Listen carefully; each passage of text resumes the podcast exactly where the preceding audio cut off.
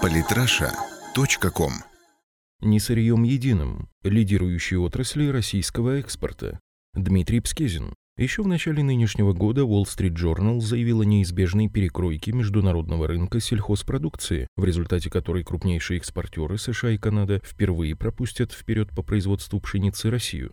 По расчетам издания, РФ к концу года будет готова экспортировать 23,5 миллионов тонн зерна, в то время как Соединенные Штаты только 21,8 миллиона, а Канада лишь 20,5 миллионов тонн. В конце апреля журнал Bloomberg и вовсе отодвинул США в этом прогнозе на третье место. По мнению автора, свое дело сделают сильный доллар, изменение климата и связанные с этим невысокие урожаи. Судя по сообщениям с мест, планы у нас и впрямь грандиозные. Скажем, Красноярский край сообщил о готовности экспортировать более 200 тысяч тонн зерна пшеницы в один только Китай. 24 сельхозпредприятия края уже прошли отбор. Поставки зерна в Поднебесную поручены также Алтайскому краю, Омской и Новосибирской областям. Кроме КНР, к числу основных импортеров российской пшеницы относятся Саудовская Аравия, Иран, Италия, Испания, Греция, Египет и другие страны, общее число которых доходит до 84.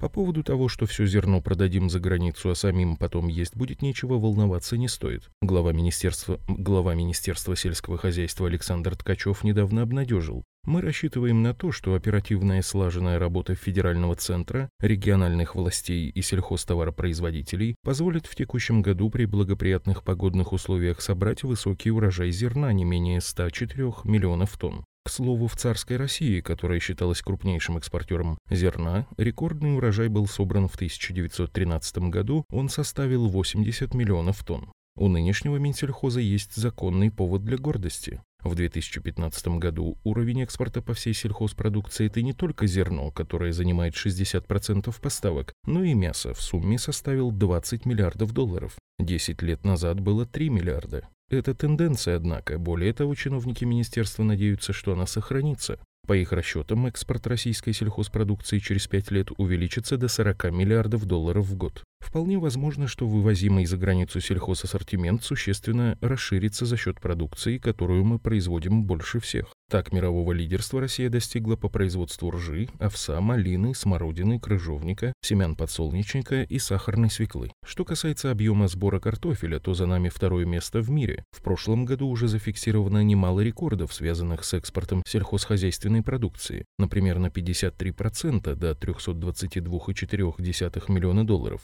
Вырос объем продаж бобовых. Экспорт соевых бобов подскочил на 401% до 119,1 миллиона долларов. Сельхозпроизводители чутко уловили спрос и с 2010 по 2014 годы в 6 раз увеличили производство сои. Девальвация рубля вызвала ажиотажный спрос на российские картофель, огурцы, корнишоны, морковь, репу, капусту добавила популярности нашим овощам и закрытие рынка для ряда стран в рамках контрсанкций. Как говорится, не было бы счастья, да санкции и низкая цена на нефть помогли, во-первых, развитию собственного несырьевого сектора, а во-вторых, его увеличению в общем экспортном объеме. Так, в 2014 году доля несырьевого сектора вместе с экспортом услуг составила 51,5% всего экспорта. По сравнению с 2013 годом прирост в денежном выражении составил 35 миллиардов долларов, 280 26 миллиардов против 251. По плану Минэкономразвития уже к 2020 году объем экспорта несырьевого сектора должен будет составить около 500 миллиардов долларов. По базовому сценарию он увеличится до 467 миллиардов, а по оптимистичному – до 513. Какие несырьевые отрасли уже сейчас выводят Россию на лидерские позиции на мировом экспортном рынке? Кроме сельскохозяйственной продукции, это, конечно, мирный атом. Государственная корпорация «Росатом» имеет большие виды на мировой рынок и держится вполне уверенно среди других других игроков.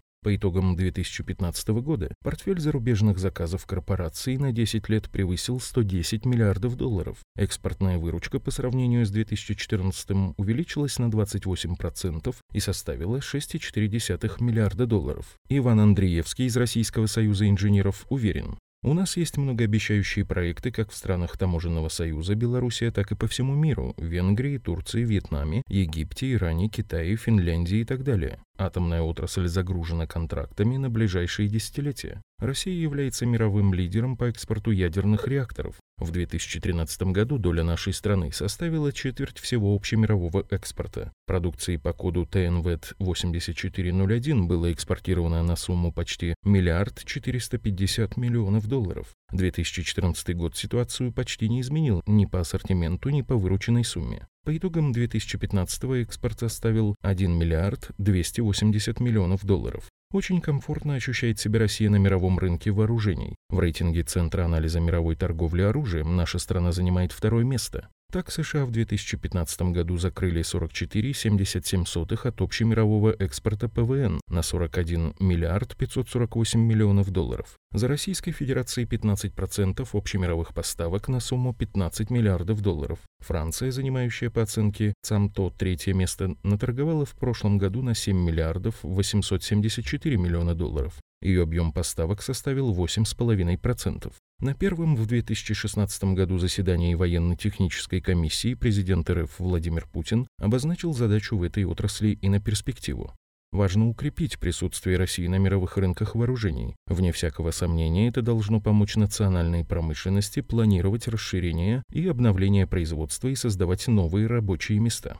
В прошлом году экспорт военной техники шел в 62 страны. Однако договоры о будущих поставках уже подписаны с 91 страной мира, а портфель экспортных заказов превысил 50 миллиардов долларов. Важное дополнение к российской внешней торговле – экспорт нефтепродуктов и электроэнергии. Он также относится к несырьевому сектору экономики, так как это уже переработанное сырье. Надо сказать, что доля топливно-энергетического комплекса ТЭК в экспорте весьма велика. Она составляет 34,5% процента несырьевого экспорта. Стоимость нефтепродуктов сейчас составляет 22 миллиарда долларов. Ожидается, что через 5 лет эта сумма возрастет до 36 миллиардов, а в случае государственной поддержки до 50 миллиардов долларов.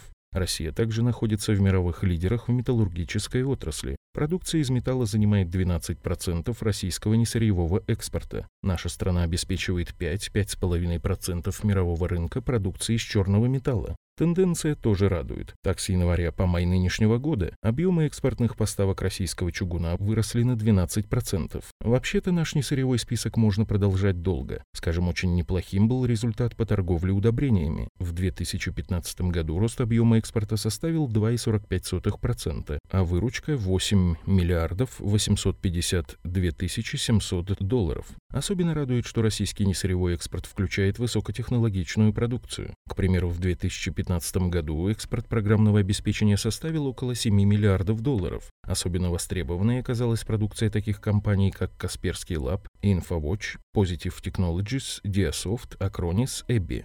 В числе экспортной продукции также ракеты-носители и компоненты ракетного топлива. В прошлом году Евросоюз даже был вынужден снять часть антироссийских санкций, чтобы закупить компоненты ракетного топлива. В противном случае зависала бы собственная космическая программа ЕС. Одним словом, Россия уже сейчас предлагает мировому рынку вполне конкурентоспособную несырьевую продукцию. Но особенно приятно, что страна не живет одним днем и строит амбициозные экспортные планы на будущее. Министр экономического развития Алексей Улюкаев, в частности, отметил, что российский несырьевой экспорт в среднем ежегодно растет почти на 6%. Это темпы, заложенные в правительственной дорожной карте. И назвав мировыми вызовами низкие цены на нефть и низкие мировые темпы экономического роста, заявил, эти вызовы приводят нас к тому, что ничего иного, как развитие несырьевого экспорта, не существует. Импортозамещение и несырьевой экспорт – это две стороны одной медали.